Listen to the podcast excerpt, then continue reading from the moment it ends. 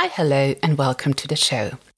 Today, I want to talk to you about Pola Negri. Who is Pola Negri? Well, in a nutshell, she was the first European star to be imported to the US, way before Greta Garbo and Marlene Dietrich. Pola Negri was actually born Barbara Apollonia Chalupek on January 3rd in 1897 in Poland. She grew up very poor with only her mother when her father was sent away to Siberia for some revolutionary activities. The two relocated to Warsaw eventually, the main capital of Poland, and her mother was working as a cook to make ends meet. And as many old Hollywood actresses, Pola showed an early interest in dancing and performing and was accepted to Warsaw's Imperial Ballet Academy. She even danced in Swan Lake and made it to a solo role in the ballet Coppelia. Unfortunately, though, she developed tuberculosis and had to retreat to a sanatorium in Zakopane.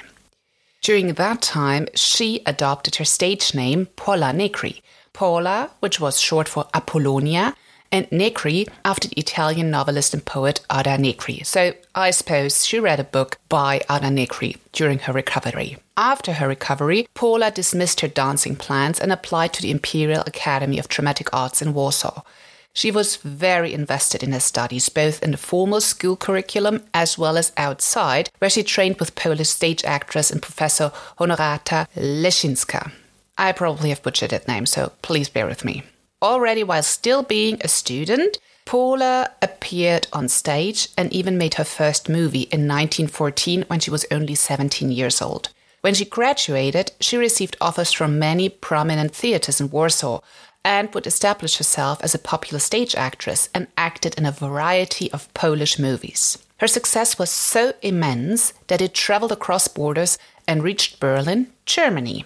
And in 1917, when Pola was 20 years old, she was presented with the opportunity to appear in one of the plays she had already successfully done in Poland and met Ernst Lubitsch during the production.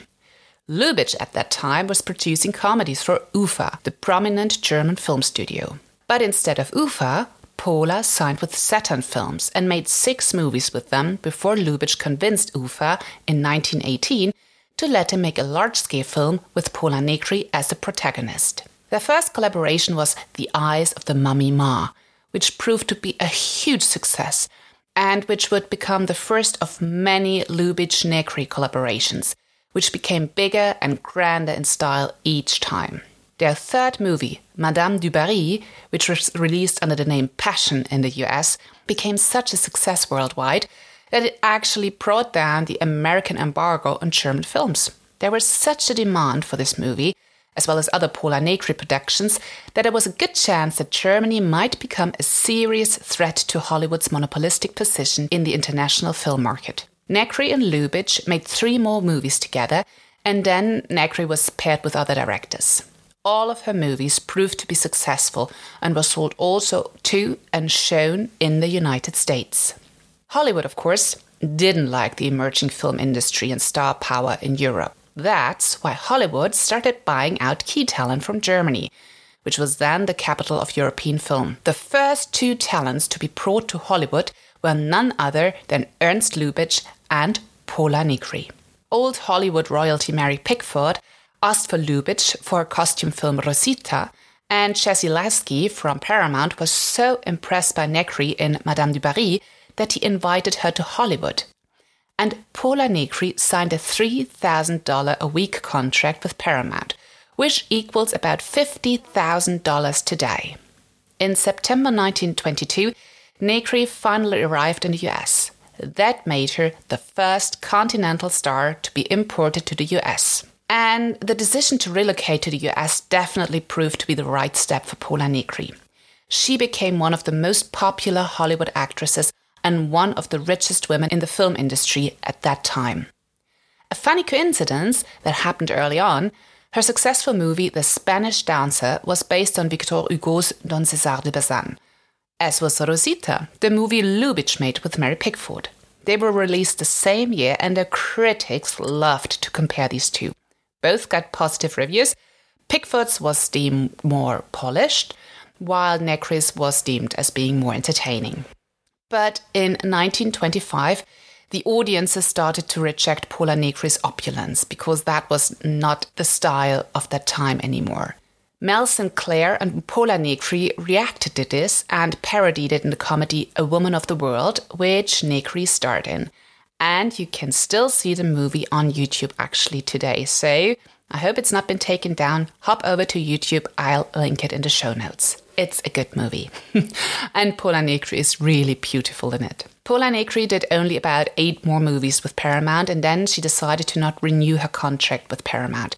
She actually had planned to withdraw from acting completely and live as a mother and housewife at a chateau near Vigny in France that she had purchased. She actually was reported to have earned about $90 million, corrected for inflation up until 1929 and she was only 32 years old at that time. Her plans fell flat, though, when she miscarried her baby and learned that her second husband had gambled away all her money. So she grabbed the opportunity when she was approached to film for a British independent production. This actually was her last silent movie and concluded that era of her career. Next were talkies, movies with sound. Negri relocated back to Hollywood for the movie A Woman Commands, in which she sang the song Paradise, which became a huge hit despite the movie not being well received. Negri went on tour to promote the successful hit and did a theatre tour with the play A Trip to Pressburg. After that, she returned to continental Europe and filmed one movie in France and then went back to Germany and Ufa. One movie of hers, which is called Mazurka, which was approved by the German Reichskammer, as Hitler Germany was already established in 1935, it apparently became one of Adolf Hitler's favorite movies. And this fact, or this legend, along with Negri's positive comments on the efficiency of the German film industry, led French publication Pour Vous to the rumor Pola Negri and Adolf Hitler were having an affair. Pola Negri sued them for libel and won, so I don't think there's anything to it. The magazines back then just had a field day. It was just a good story. Pola Negri lived actually in France while filming in Germany and fled to the US on a sailing boat from Portugal to New York when the Germans invaded France. In the US, she was cast in the comedy Hi Diddle Diddle and got numerous offers afterwards, but turned them all down.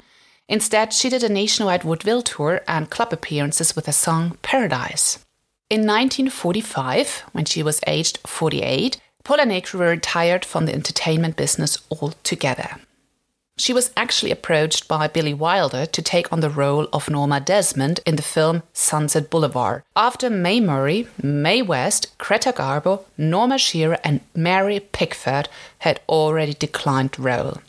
That was lucky for Gloria Swanson, who made a furious impact on the movie world with her comeback role in this very movie. When it comes to her love life, Pola Negri was definitely not shy. She apparently had been married in Poland to Count Eugenius Dubski, therefore becoming Countess Apollonia Dubski Chalupek. And they were married for only about three years, and most of this time they were separated. And when Negri arrived in Hollywood, she made headlines with her multiple high profile affairs. Charlie Chaplin, who she had met in Germany earlier, was her first serious relationship, so much so that the media headlines even read The Queen of Tragedy to wed the King of Comedy. But the relationship fell apart. Afterwards, she got involved with actor Rod LaRocque, one of her co stars, and then Pola met Rudolph Valentino. they apparently met at a costume party at the estate of Marion Davies and William Randolph Hearst, and for the next two years until his death, they are reported to have been lovers.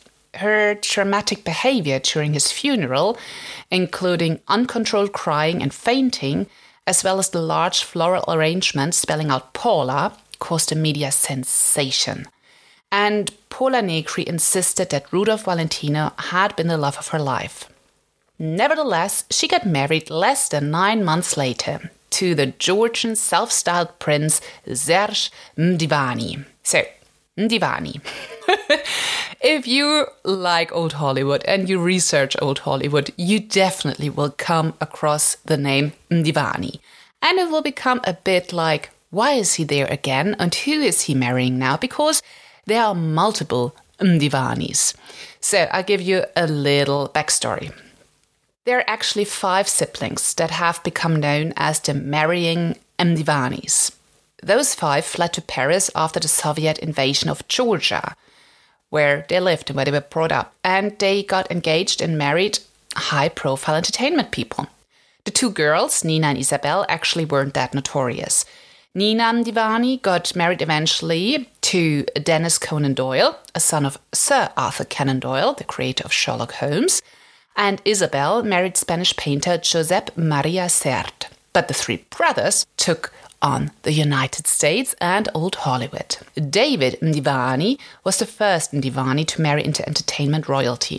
In 1926, when he was aged 22, he married actress Mae Murray. Once he had bankrupted her, she divorced him, and the two had a fierce custody battle about their son Corin David. He then dated French actress Arletty, who is known for her quote, My heart is French, but my butt is international, when being imprisoned for affair with a German Nazi soldier. Then David married Virginia Sinclair, heiress of Sinclair Oil Millions, which also produced a son, which was called Michael. This Mdivani was to become 80 years old. His brothers weren't that lucky. So we have Alexis Mdivani. He married Louise Astor Van Alen. She was a member of the high profile Astor family at age 26. But he divorced her to marry Barbara Hutton, the Woolworth heiress and one of the world's richest women at the time. At the time of his death, he was only 30 years old. He died in an automobile accident in Spain when he was traveling with beautiful and married 23 year old German Baroness Maud Thyssen. And the third brother we have is Serge. Serge met and married Pola Negri in 1927 when he was only 24 years old and Pola Negri was 28 years old. When most of her money had gone, and he had gambled away most of it, he abandoned her, married opera singer Mary McCormick, and then former sister in law Louise Astor Van Alen Mdivani. And he died that same year at age 33. These three brothers, they are wild. So, Serge Mdivani had left Pola Negri and they got divorced shortly after. When Negri returned to the US, she became friends with oil heiress and vaudeville actress Margaret West whom she had known for almost 20 years then. And she moved in with her, and Negri's mother moved in with them as well, into a beachfront home in LA and later in Bel Air.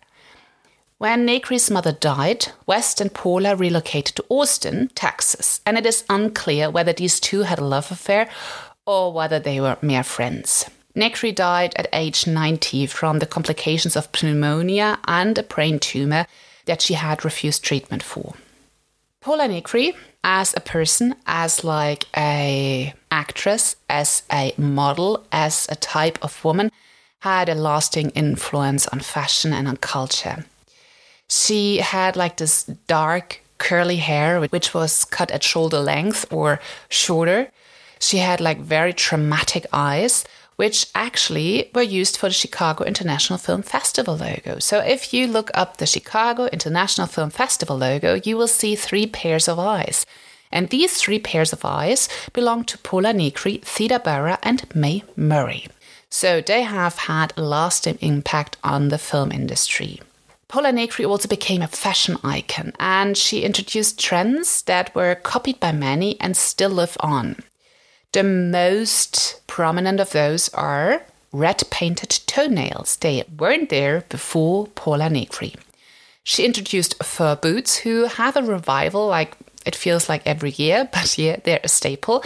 And she used turbans, like headscarves, in different kind of ways. And depending on the role that she would play, she did them differently. But they were really an impact, and we all know we are using headbands and scarves and turbans still today.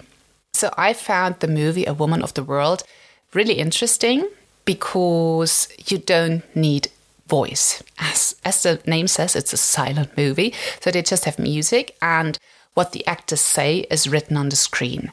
And Pola Negri really has nice mimics. You really see when she's desperate, when she's wounded, when she's sad, when she's happy. It's a very exaggerated way of acting, but it's still in. It's different. It's not like the movies we see today. But if you're in, try it. I found it really amusing. And I like to just observe her her clothing and the set design because you don't hear anything of value to like what is happening like no words no dialogue.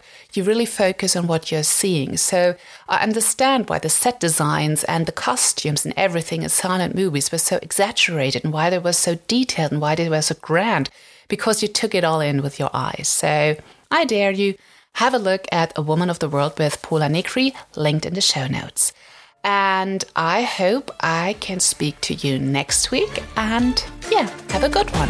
Bye.